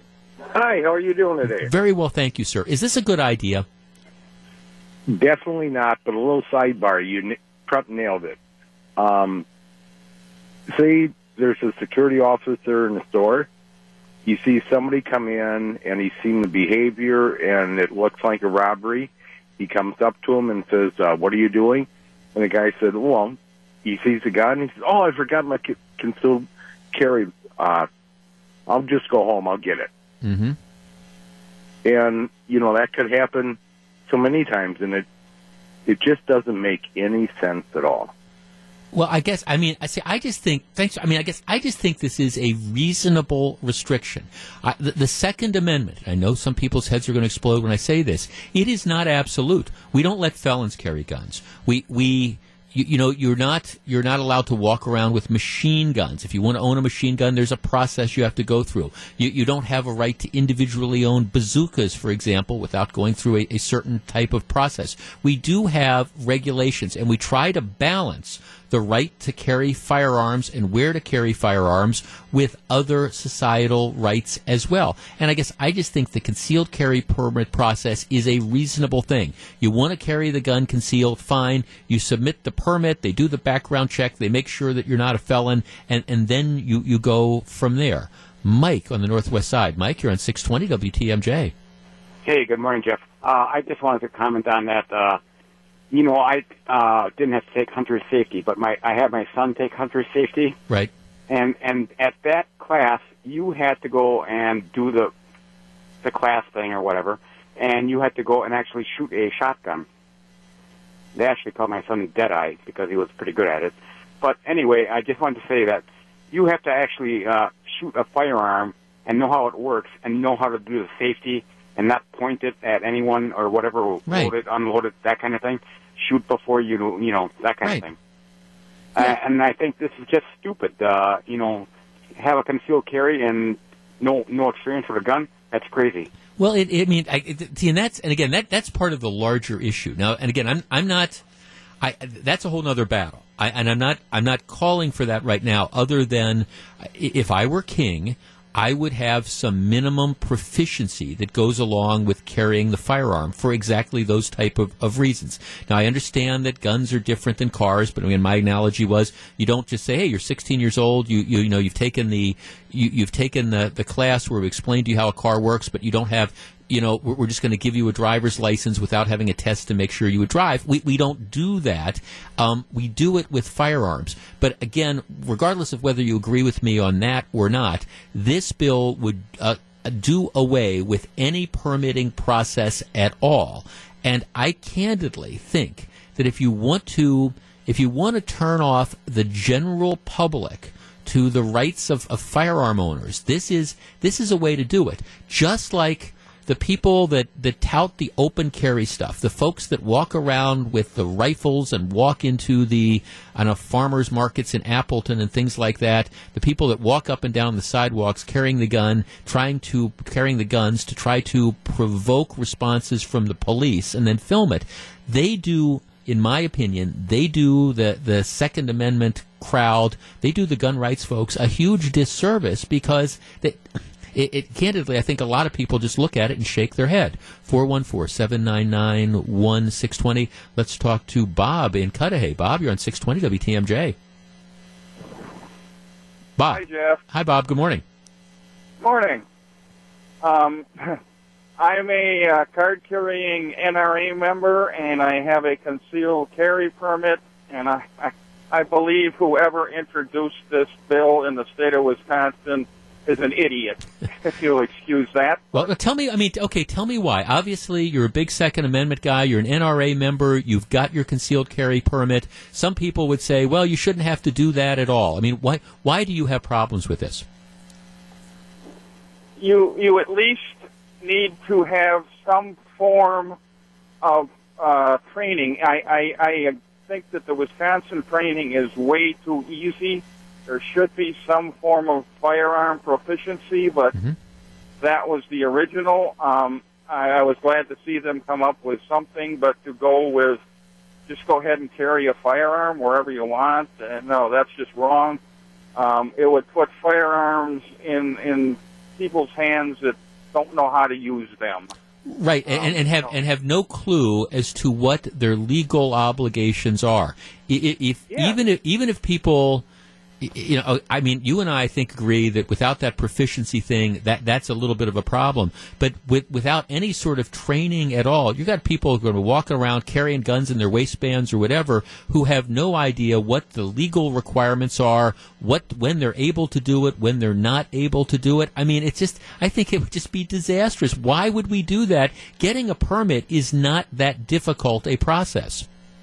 No, and as long as you are not a felon, there is no trouble with getting a permit. Right. I mean, you got to pay the fee, whatever the fee is. But Yeah. but okay, but but still, no. Thanks for calling. I, mean, I guess I'm just kind of frustrated with this because I, think this is one of and look, and I understand the argument. It's being pushed by people who are taking a strict constructionist view of the Second Amendment.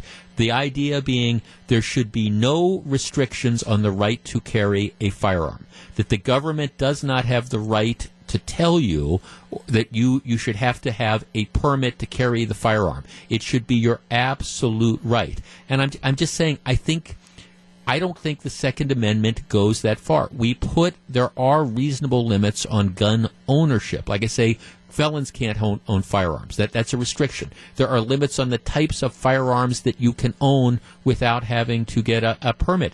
This, to me, what we have now in Wisconsin is a reasonable balance. Maybe you should go further, but just to say carry a gun anywhere you want, no. And and, and candidly, I know there's a lot of conservative legislators in the, the state senate and the state assembly.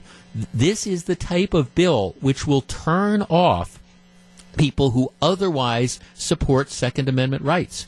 Mary and Waukesha. Mary, you're on 620 WTMJ. Good morning. Good morning. What do you think?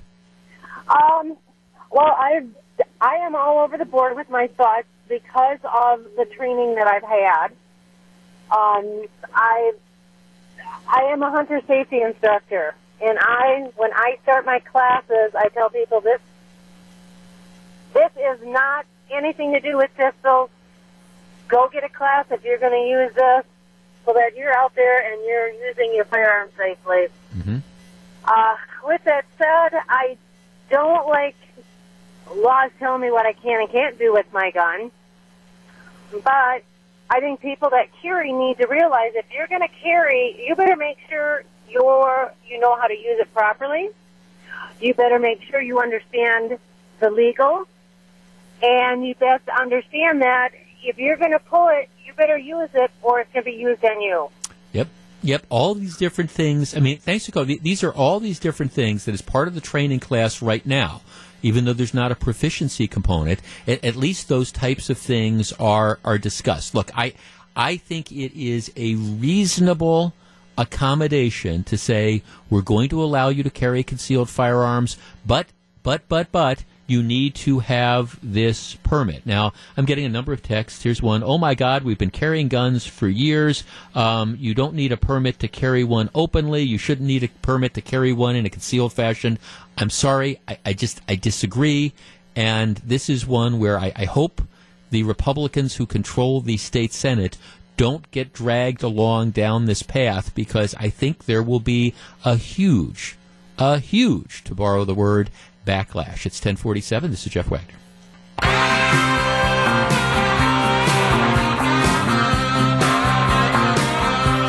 It's 1052. Jeff Wagner, 620 WTMJ. One of the keys to success for the Packers moving forward will be their health. Who's healthy, who's not? What's the prognosis for week three? Voice of the Packers, Wayne Larrivee, will be with John Mercure, 320 today on Wisconsin's Afternoon News. Be sure to tune in. John does a great show. I, our, our, because of the President Trump speech and our commentary over it, my, my schedule got a little bit thrown off. One of the things I wanted to talk about earlier in our three big things was just this horrible, horrible story. And there, there's so many horrible crime stories coming out of the city of Milwaukee that you just you don't know where to start. But Friday night, about 9:30, 60-year-old man. His name is Clarence Taper. He works he works to make a few extra bucks. He works like as a pizza delivery driver for a place called Buddy's Pizza and Steak in Milwaukee. He gets called to make a delivery. He goes to this area around 75th and Glenbrook in, in Milwaukee, and it they, they don't know all the details yet. They know he's shot and killed. Um, and it appears that it's a robbery. And what at least the operating theory is is that this was something where again somebody called, they ordered the pizza with the idea that you know he was going to show up and then he was going to be robbed. This was another just and and you have these stories. It seems like every other week or every two or three weeks you do get one of these stories about how people are calling these delivery drivers and they're they're robbing them and and sometimes they get beaten, sometimes they simply get robbed, and sometimes they end up getting killed. And in this situation, they got killed. Apparently, there was some bystander who, who saw this all happening, and after the man was shot, she, she ran and tried to you know, was with him while he was dying and was trying to do whatever she could to save him, but the gunshot wounds were too severe. Here, here is the problem of what is going on in Tom Barrett's Milwaukee. This, this is not an isolated case. And I think, you know, moving forward, you, you don't like to give in to the bad guys and the criminals.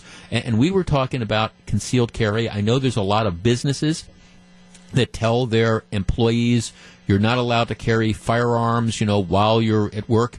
I mean, in all honesty, if I was a delivery driver in Milwaukee, I guess depending maybe on where my route took me, uh, and my employer said that you, you know, again, if you're in some of these high crime areas, and my employer said you can't carry a firearm even if you want to, I think that might be a situation where I'd start to look for another job. But but the larger issue that's out there is until and unless we can get a, a grip on crime, and I don't know when that's going to be, candidly, given the way things are going. You do wonder how long it's going to be when you can still continue to just have things that we think of as being normal, being able to call up and order a pizza or something like that. At the very least, you'd think that um, you'd have at least some major changes made in the whole delivery process. And I know some restaurants have already gone to that. They've said, hey, the, the delivery driver never comes out of the car. I mean, you you order a pizza, fine. The delivery driver pulls up. They sit in the car and they give you a number to. They, you the driver has a number to call, and then you come out and you pick up the pizza. You don't go to the door. Does that stop robberies? A 100% no, but the, the drivers are always most vulnerable you know, when, when they get out of the car, when they've either gone up to the door or when they're coming back. At least if you keep them in the car, they have that added level of safety because, again, they can always hit the gas or at least try to flee. But what we're doing right now does not work on the mean streets of Milwaukee. And you saw that again, this horrible story on Friday night, a guy just trying to make a couple extra bucks. Here's the other point about this. I mean, seriously, how much money do you think you're, you want to talk about life being cheap? How much money do you think you're really going to get? From some guy delivering pizzas on 75th and, and, Glenbrook. I mean, it's not like you're robbing a bank and you somehow get into the vault. How much money could this guy have possibly had on him? I mean, really, you and, and somebody killed him for you know however much, 20 bucks, 50 bucks probably not more than that, but let's say you even had a hundred bucks, and I doubt it was that. I mean, you want to talk about life being cheap. This is what is going on, and unfortunately, it's going on continually. It happens over and over again, and maybe we need to, maybe again, the powers that be need to spend less time worrying about expanding a trolley throughout the Milwaukee area and more time trying to figure out how to keep citizens safe. It's 1056. This is Jeff Wagner, 620 WTMJ. Hey, when we come back, we've got a lot of stuff to talk about. Foxconn is going to be reality. Will the anti-Walker crowd get on board? The Emmy numbers continue to fall. Has Trump bashing jumped the shark?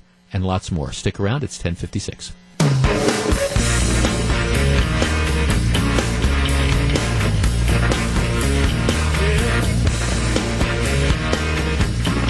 1107. This is Jeff Wagner. So, BD, producing the show today. Should I say what a lot of Packer fans are thinking? All right. That, now, one of the big acquisitions in the offseason was this Martellus Bennett, who, you know, is, if the Packers are going to get to the Super Bowl, Bennett, Bennett needs to play to his capabilities.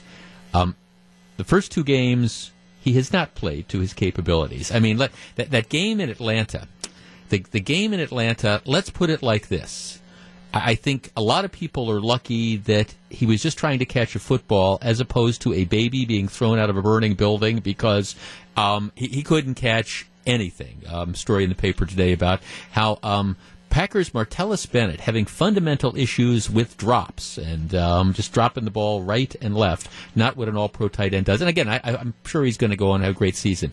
I, I do just offer a thought. He's also the one guy on the Packers that's decided that he, he's really into the protests. Now, keep in mind, it's his older brother, Michael, who is the lying race baiter who plays for Seattle, who falsely claimed that he was singled out by Las Vegas police simply because he was a black man. Michael Bennett is the guy who was, after the Mayweather fight a couple weeks ago, he's in this casino. Um, the police respond to a call of shots fired, and it turned out there, there wasn't an active shooter. Somebody had like knocked something over, and it sounded like gunshots. So the, the police say, okay, everybody stay where you are.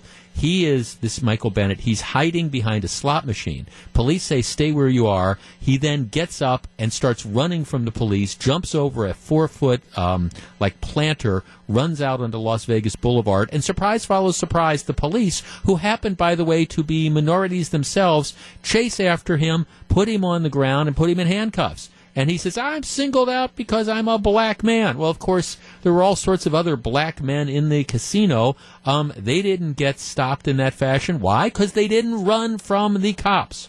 so this is uh, again the lying race baiter, Michael Bennett. This is uh, Martellus Bennett is the brother, and he's the one that stands at uh, with his fist raised and. Uh, okay, that, that's fine. You want to do the protest, that's great. But if I were my giving him any advice, concentrate less on the protest and more on catching the ball. Just, just saying. We'll see what happens this week. Okay, um, Sunday night, while the Packers were getting beaten by Atlanta, um, while and again, I, have I've got I've gotten more feedback from the, this this documentary that's airing on, on PBS. It's by Ken Burns, who's the guy that did the Civil War and a number of other things too. He did a World War II one called The War. He did one on baseball. He's done a couple others as well. Did one on jazz, I think.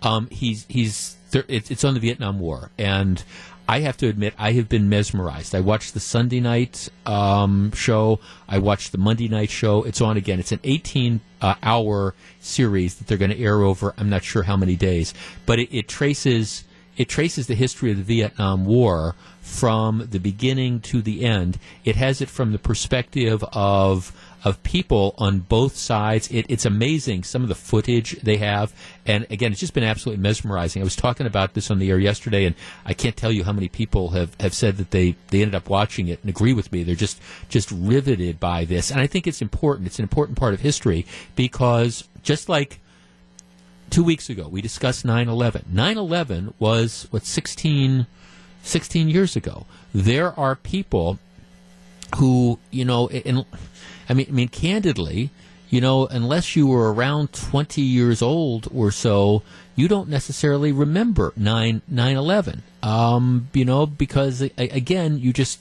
you weren't focused, you weren't paying attention to that. I mean, the Vietnam experience, which has just guided and influenced so many policy decisions and impacted so many lives of people of my generation. There, there's you know people who are younger who just I mean it's something in the history books maybe if they if they teach history. So I mean I, I really encourage people to watch this documentary. So Sunday night you had the Packers game on. Um, and, and, even, I mean, obviously, if you're a Packers fan, you're watching this.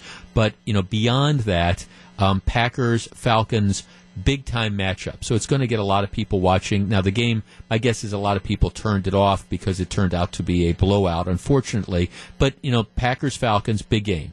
You had th- this documentary on, on PBS for people like me who were into that. A lot of other stuff going on on Sunday night. And then you had the, the Emmys, which is the, the TV award shows. Now, TV award shows in general, whether it's Miss America, the Oscars are somewhat of an exception to this, but you know, a, a lot the country music awards, uh, the Tony awards for plays. Um, I mean, a lot of a lot of these award shows, Miss America, what and the pageants, the, the ratings are declining. Um, people, part of it is that people have more choices of things to watch. Part of it is that people are kind of cutting the cords. Um, but but the Emmys was on on Sunday night, and the ratings for the the Emmys were were hosted by Stephen Colbert, who is, of course has made his last at least his, his last year or so has been heavy Trump bashing. That's that's kind of his claim to fame. You turn in Colbert's show, he's just he's brutal on, on Trump, and actually he's doing okay in his own little niche because of the Trump bashing. He hosted the 69th annual Emmy Awards, and the the Emmy Awards, um, they, they sucked. There's, I mean, the ratings are out. Um, the ratings essentially tied for the lowest ever, um, tied with last year for the, the lowest ever overall among their, their target audience, which is, again, um, the, the 18 to 49 group it was by far and away it was the it was the lowest ratings ever. So lots of people just simply said we're not going to watch this. Now there's many reasons why people decided you know to, to do that, um, including you've got the football game on stuff like that. A lot of the shows that were up for Emmy awards, most of us have never seen because a, a lot of the things are on obscure cable channels. I mean, one of the shows that won all these awards is something called the um, Handmaid's Tale, which unless you have Hulu, you know you don't see it. I mean, I've never. It's got Elisabeth Moss, who was from Mad Men and all. Um, I, I've heard good things about it, but un- unless you got Hulu, you're not watching that. So there's still a, a lot of people who aren't into the live streaming. So a lot of the stuff that was up for awards, if you haven't seen it, eh, you're not going to care to tune in. But the show, based on the clips I have seen and the accounts I've read, was not surprisingly, from start to finish, three hours of political grandstanding and Trump bashing. The question becomes: Has is that politicization of this stuff? Is is that hurting the ratings? 414-799-1620. That is the Accunet Mortgage talk and text line. Um, I understand there's a lot of stuff going on, but I really believe, feel free to disagree, I believe that this Trump bashing has jumped the shark. And, and here's what I, I mean by that. I mean, I understand uh, among certain groups of people, like the liberal, the Trump haters, you cannot get enough of it. And, and that can support like a Stephen Colbert, his show. You got the Trump haters who are going to tune in because they can't hear enough bad stuff about the president and they want to laugh at all. When you are trying, though, to expand beyond that, I, I think there's a lot of, if you want to call it the silent majority, there's a lot of people who say, look, we, we just, we don't want that anymore. And so while I freely concede that there's a lot of factors going on, that the fact that lots of people haven't seen the TV shows that are up for awards because they don't have the streaming services or whatever, um, the fact that there's competition, I do firmly believe that this over politicization, politicization, the idea that okay, it's going to be another three hour, let's bash the Republicans, let's bash Trump, that turns a lot of people off. And I think the Trump bashing has largely jumped the shark. 414-799-1620. Is it the only reason? No. It's like the NFL. Is the only reason NFL ratings are down because of the Colin Kaepernick like protests? No, that's not the only reason, but it's a reason. And I think the Trump bashing is a reason why shows like the Emmys just turn off so many people. Joan in Waukesha. Joan, you're on 620 WTMJ. Good morning. Hi, Jeff. Hi, Joan. You hit the nail on the head. And I'll admit that being a Trump supporter can be very, very tricky and hard at times, as you well know. I was always a Trump supporter. I absolutely cannot stand watching those shows for that exact reason. It gets so old. They have this platform. We've all heard it. But over and over and over and over again, yes.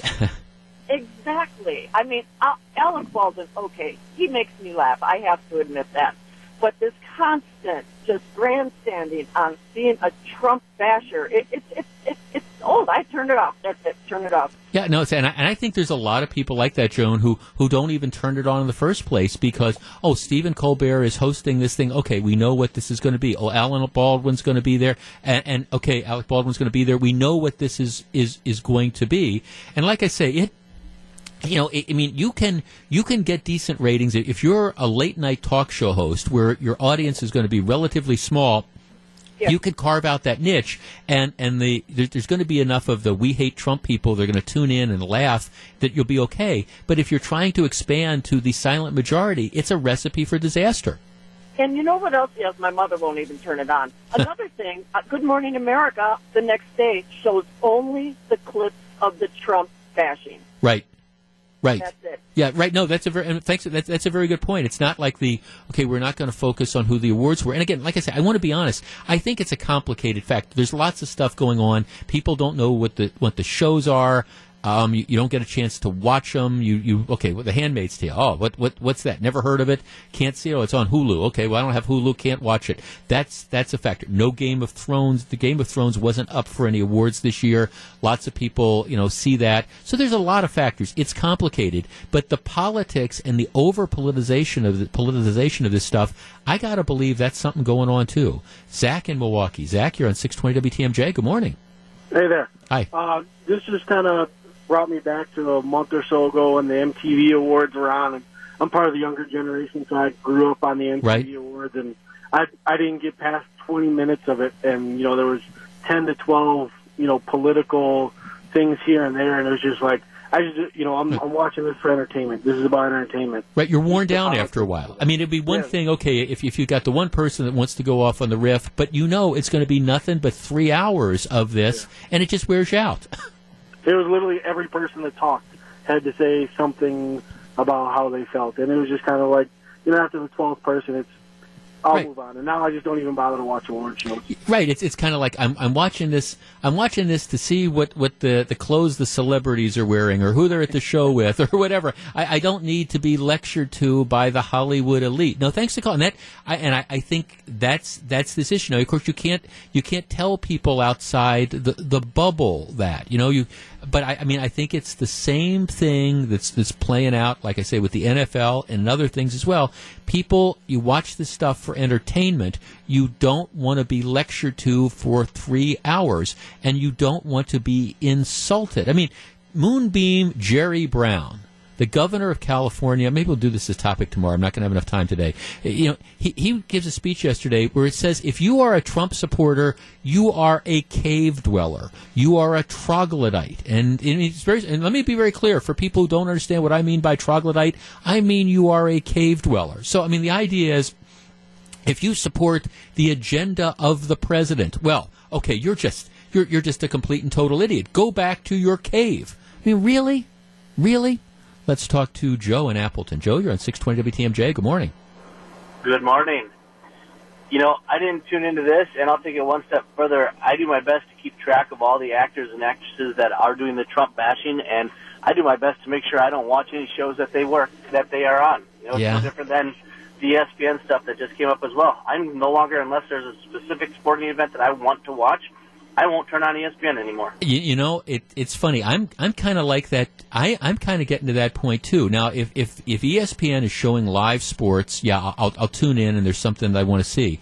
But if there, you think I'm going to ever watch that 5 p.m. Sports Center with that Jemele Hill? Heck no. I, I mean, I and it's it's fine if ESPN wants to allow her to talk about how Trump supporters are nothing but white supremacists. Okay, fine. But I'm I'm just choosing. I'm going to vote with the dial. There's all sorts of other stuff I can watch at five o'clock or six o'clock or whatever. And uh, thanks for and that, that's hurt. That's a good point. I'm glad you brought that up. That's hurting ESPN as well. Just saying. It's 11:22. This is Jeff Wagner.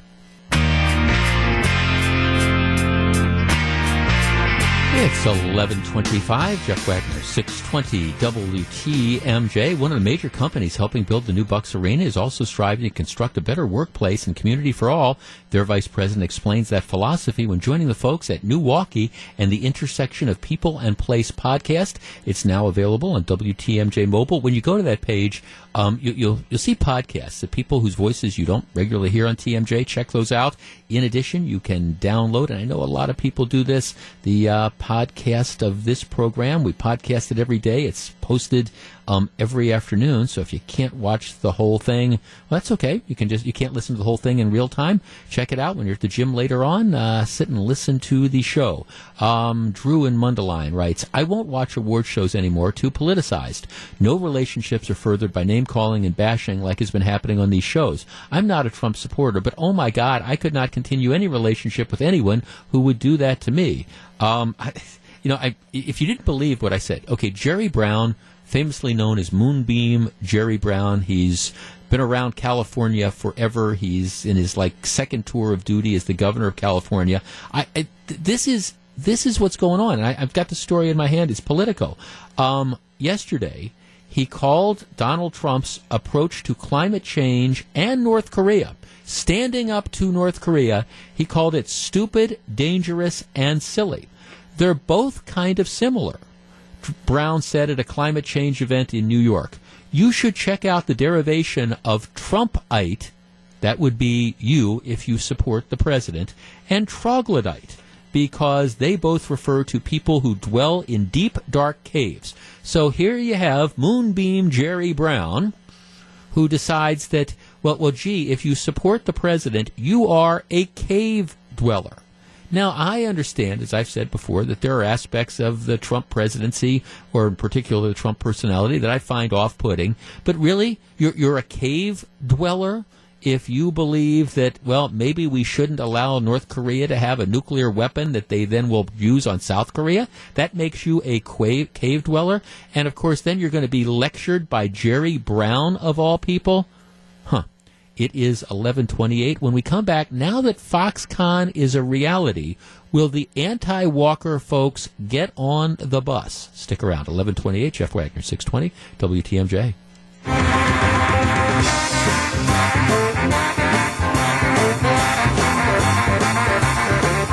It's 1135, Jeff Wagner, 620 WTMJ. Let's see, Brewers fans, start making plans because the 2018 schedule is out. A West Coast season opener. They're going to be in San Diego and a division rival in town for opening day at Miller Park. Get all the details now in the Brewers section of WTMJ.com. Hey, let me give you um, some breaking news. This happened within the last hour. Um, th- there, there's been, as, as everybody recall, back in 2015, um, Wisconsin passed a, a right to work law which prohibits labor unions from, which prohibits essentially labor contracts from requiring that the workers have to belong to a, a, union. And it prohibits those who don't want to belong to a union from having to pay union dues. Okay? The union sued in state and federal court. They say, hey, this is, um, th- these are, these are free riders. It is unconstitutional for the government to stop us from collecting fees from all workers. Hmm. So that a union has a constitutional right to require people to pay dues. Huh. Well, um, the federal court a couple weeks ago rejected that argument, completely threw it out. Um, in Wisconsin, there was a similar lawsuit that was filed. So they lost, the unions lost in federal court. In state court, these lawsuits all get filed in Dane County, where you have, I believe, eight judges who to the credit of the Dane County judges, they are representative of the people in Dane County. But Dane County is its own little world. The people in Dane County are way, way, way, way, way, way, way to the left of most of the people in the state of Wisconsin. City of Milwaukee, perhaps accepted. There are there again are, are pockets of hardcore lefties, but if you want to find a, a very very liberal court, you go out to Dane County, and, and that's where you're going to find it. And of course, ever since I mean, we've seen this play out for years and years and years, but pretty much almost always since Scott Walker took over, you have the legislature that passes laws you have the governor that signs them, and then you have somebody that runs to the Dane County courts and gets an order putting the law on hold. There's a reason why they don't go to courts in Waukesha County or Ozaukee County or throughout the state. They know that they're going to have sympathetic liberals, ultra liberals, uber liberals on the bench in Dane County who will buy into this. All right, this right to work law was, with all due respect, not even close. I, I mean, I think you could even make an argument that the challenging the law was frivolous. The law is very, very well settled in general that you, you, unions can't force people to have to pay dues. Um, yet they found a sympathetic Dane County Circuit Judge, uh, Bill Foust, used to be the DA up there, and Foust running I, I, guess not caring about precedent and not caring about federal court rulings, Foust found that the law was unconstitutional and issued an order in April of 2016 saying, nope, you, you can't implement the right to work law. Now, the state court of appeals immediately put that ruling on hold because, again, it was so whacked out. And uh, the state court of appeals just issued a decision this morning throwing out the lawsuit, saying the unions end up losing. Um, they say that the law is constitutional. Um, saying that um, you you know you don't have a constitutional right to be able to collect dues from your your members. Um, the unions can appeal it to the state supreme court, but they will lose, um, just like they lost when they were fighting this in, in federal court. This, though, is another one of those examples of why with Foxconn, and we're going to talk about Foxconn in just a minute, why putting the provision in the legislation which allowed for the direct appeal of cases, circuit court cases involving Foxconn, allowed for the direct appeal to the state Supreme Court. and also putting the decisions automatically on hold. Because here's what is going to happen. Inevitably, you are going to have some of the people that don't like Foxconn that are going to be trying to block things. They will go to court. They will probably, to the extent they can, um, to the extent they can bring the cases in Dane County, they will. They will get part of this eight judge panel all of whom one judge who's more liberal than the next, who have a habit of issuing these rulings, which are then subsequently reversed. But they'll issue the rulings, and then that delays the process while it, it drags out. I mean, in this particular case, you had Foust's ruling, which was in 2015. Um, the decision. Okay, the Foust ruling was April of 2016. Here we are um, almost October of 2017. So it's over a year plus, well over a year, before the Court of Appeals gets around to uh, entering a decision. Now, they did put the ruling on hold, but the legislation would say, look, we're not going to allow rulings by some of these whacked out circuit court judges in Dane County to unduly delay the process. You can file lawsuits. You know, you can ask for rulings. You can have your day in court. That's fine. But we're going to streamline the appeal process so we're not going to let the people use the Dane County court system to delay stuff for years, especially given the fact that you've got these judges in Dane County who are almost, who are routinely reversed when it comes to trying to restrict the legislature from passing laws that the legislature has passed. So that's all this is. Now, there's going to be legal challenges to that provision as well, but uh, the truth of the matter is that this is a classic example. This whole right to work legislation is a classic example of why they're fast tracking the appeals process in the Foxconn case simply to stop Dane County judges who are in all likelihood going to be reversed if they rule against the legislature from again being able to delay processes. Okay, when we come back in just a couple minutes, speaking of Foxconn, in the assembly there was one Democrat from Milwaukee who voted for this. In the state Senate, I don't think any Democrats from Milwaukee voted for it. Now, though, that Foxconn is going to happen, Will people get on board or will Walker derangement syndrome win out? We discuss. It's 1142. This is Jeff Wagner, 620 WTMJ.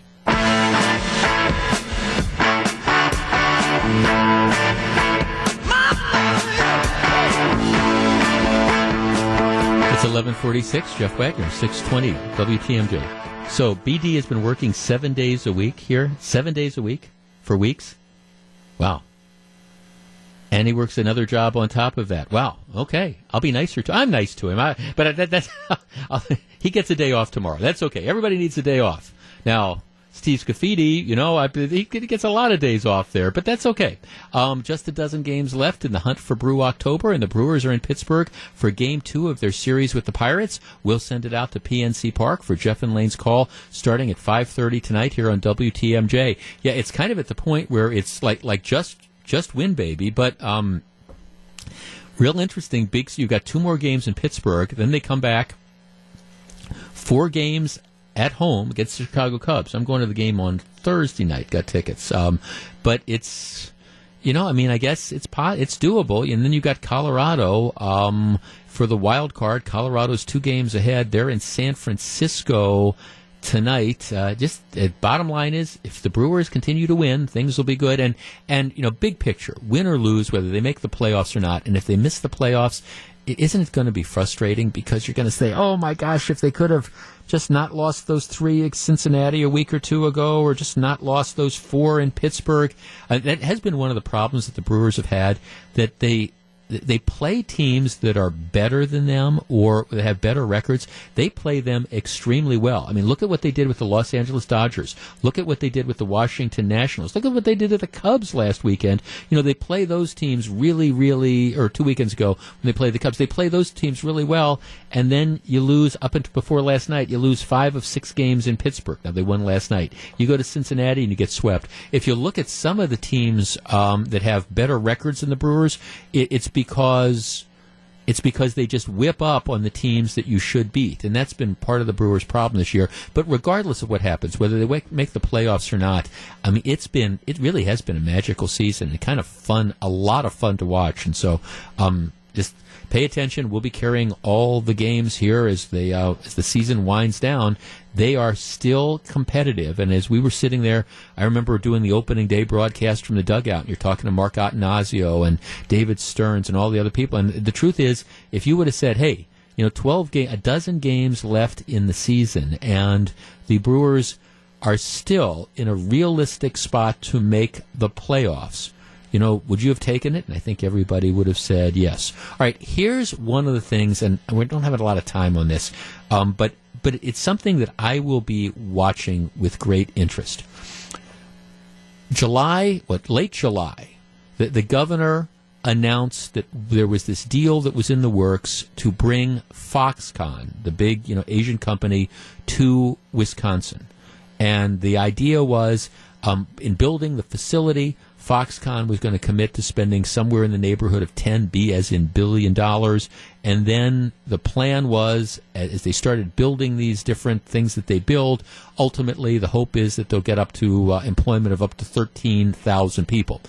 I firmly believe that if this had been a Democrat, if this, for example, had been Jim Doyle who negotiated this deal, almost everybody who voted against the deal in the state legislature would have voted the other way. You wouldn't have heard anything about, oh, this is corporate welfare or this is too much money. You would have heard, hey, this is transformational. You're going to have 5, 10, 13,000 Foxconn jobs. You're going to have thousands of other jobs. This is a revitalizing thing. In my heart of hearts, I firmly believe that almost every single person who voted against this in the legislature would have voted exactly the opposite way if Jim Doyle had been the governor. But Jim Doyle isn't the governor. You know, Scott Walker is the governor. So now you have people who in the past really haven't had too many uh, concerns about I don't know throwing government money at trying to create you know jobs, especially you know government jobs. Um, now it's a situation where now they're oh this is just terrible. This is corporate welfare, etc. I also, and I've said this before, I think it was a huge disservice for Milwaukee area Democrats, the one exception being State Representative Jason Fields, to vote against Foxconn. Why? Because let's face it, one of the big problems in Milwaukee is that there's not enough good jobs. That's just the problem. You have incredibly high pockets of unemployment. Foxconn has the potential to be a godsend for Milwaukee County in general and the city of Milwaukee in particular. That is why it is so appalling that people like Lena Taylor and Tim Carpenter and um, Chris Larson, who represent this area, rather than trying to make the bill better by saying, hey, this is a great opportunity. Let's make sure, let's put stuff in here to make it easier for my constituents to get down to Racine County so they, they can work at these jobs. Rather than doing that, they just decided to put party ahead of the interests of their constituents and end up voting no on this. No, no, no, no, no. Why? because it fits into the Walker derangement syndrome. You know, they, they don't want to give Scott Walker a victory. You have people in Milwaukee and you have Democrats in the legislature who are rooting against the state. They are hoping for failure because they would rather see the jobs not materialize at Foxconn than give Scott Walker a victory going into a reelection campaign. And that is a very, very sad commentary. Well, now the question this is really where the metal meets the meat. Because here's, here's the issue Foxconn is going to happen. It was signed into law yesterday by the governor with very, very little Democratic support. Uh, I think two state representatives from Kenosha, one from Racine, one from Milwaukee one state senator from Kenosha, and that's it. So now that you have this incredible potential, you know, job provider, now the question is going to be will the same people who voted no, were in the minority, Will they now say, hey, let us embrace Foxconn now that this is going to happen, now that we've made our statements of saying that we're not going to support uh, the Foxconn? Now will they get on board? Now will they start saying, okay, well, now that this is going to happen, how can we get our constituents down there to work and get them back? This is now going to be the test of leadership because at this point in time, I do think the ball is in the courts of the Lena Taylors and the Chris Larsons and the Tim Carpenters of the world. You said no. You turned your back on good paying jobs for your constituents. Now, what are you going to do? Are you going to continue to allow politics to drive the decision? Or, or maybe are you going to start saying, okay, now that Foxconn is going to happen, I now want to jump on board because it's good for my constituents? That would be what principled politicians will do. I'm not holding my breath.